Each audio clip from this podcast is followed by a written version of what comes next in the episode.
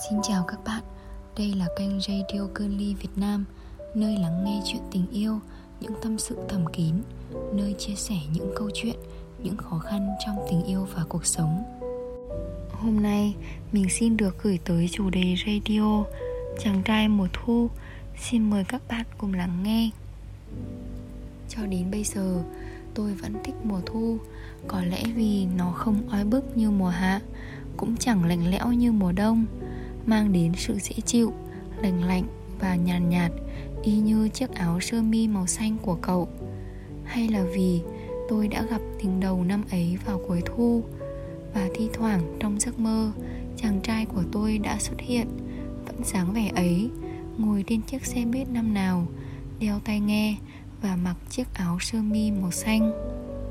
Mối tình đầu của tôi là một chàng trai trên xe buýt, thích nghe nhạc, mặc áo sơ mi xanh và chỉ có như thế. Tôi hoàn toàn không biết gì về người ấy. Lần gặp nhau đầu tiên là vào mùa thu, khi tiết trời bắt đầu se lạnh. Hôm ấy, tôi đã suýt trễ chuyến xe buýt cuối cùng đến trường. Tình cờ, có một bạn nam đang đi lên xe. Chắc có lẽ cậu ấy đã thấy dáng vẻ định đuổi theo xe buýt của tôi, nên đã nói gì đó với bác tài. Quả thật, xe ngừng lại một chút. Tôi đã cố hết sức để chạy, thở phào nhẹ nhõm.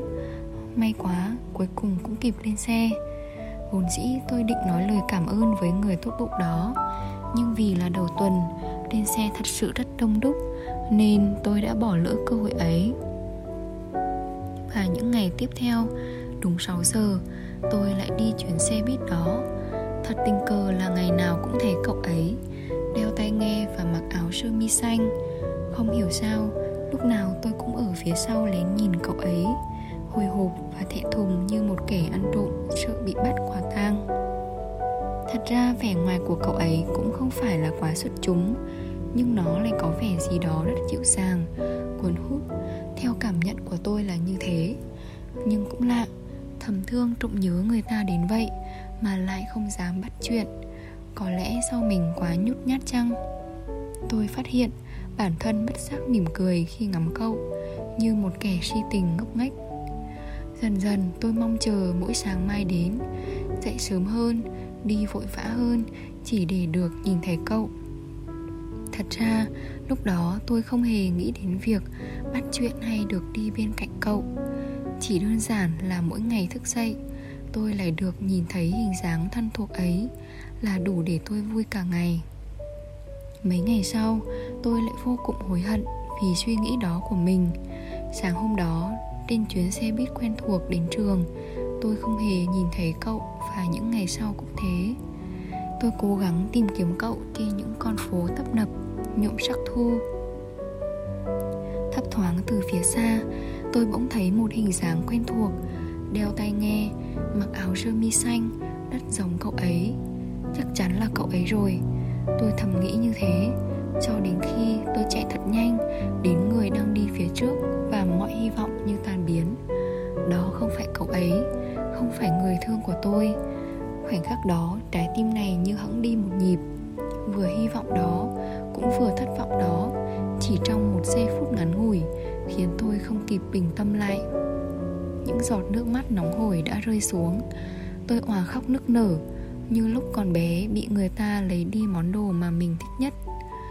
Những chiếc lá vàng đã lìa cành, theo từng làn gió rơi xuống, vàng rực cả một góc phố. Cảnh sắc mộng mơ khiến cho người ta phải nao lòng mong nhớ.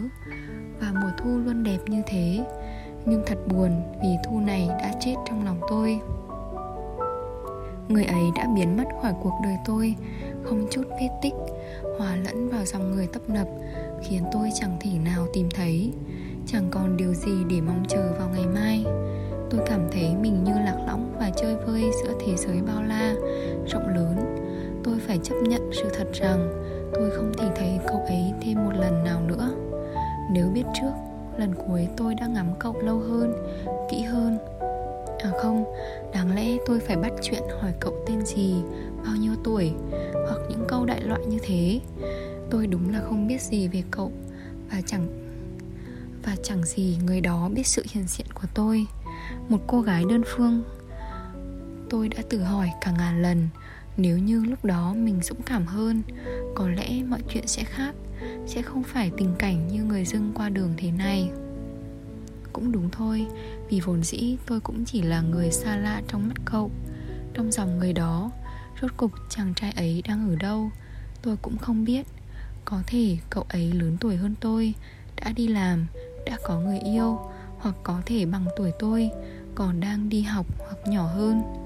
Cậu ấy có thể là bất kỳ ai trên thế giới này, và bạn có thể là tôi trong những năm tháng ấy.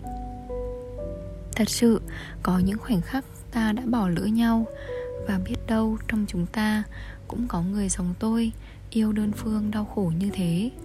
Cho đến bây giờ tôi vẫn thích mùa thu, có lẽ vì nó không oi bức như mùa hạ, cũng chẳng lạnh lẽo như mùa đông, mang đến sự dễ chịu, lành lạnh và nhàn nhạt, y như chiếc áo sơ mi màu xanh của cậu. Hay là vì tôi đã gặp tình đầu năm ấy vào cuối thu, tôi cũng không rõ nữa, chỉ là bây giờ nghĩ lại vẫn còn chút vương vấn, hoài niệm của thanh xuân. Tôi xem nó như một kỷ niệm đẹp mà buồn để nhớ về. Và thi thoảng trong giấc mơ, chàng trai của tôi đã xuất hiện, vẫn dáng vẻ ấy, ngồi trên chiếc xe buýt năm nào, đeo tai nghe và mặc chiếc áo sơ mi màu xanh. Cảm ơn các bạn đã lắng nghe radio của Girly Việt Nam. Mọi thắc mắc và chia sẻ câu chuyện xin gửi về fanpage Facebook girly.vn hoặc website www.girly.vn. Xin chào và hẹn gặp lại các bạn trong các số radio kỳ tới.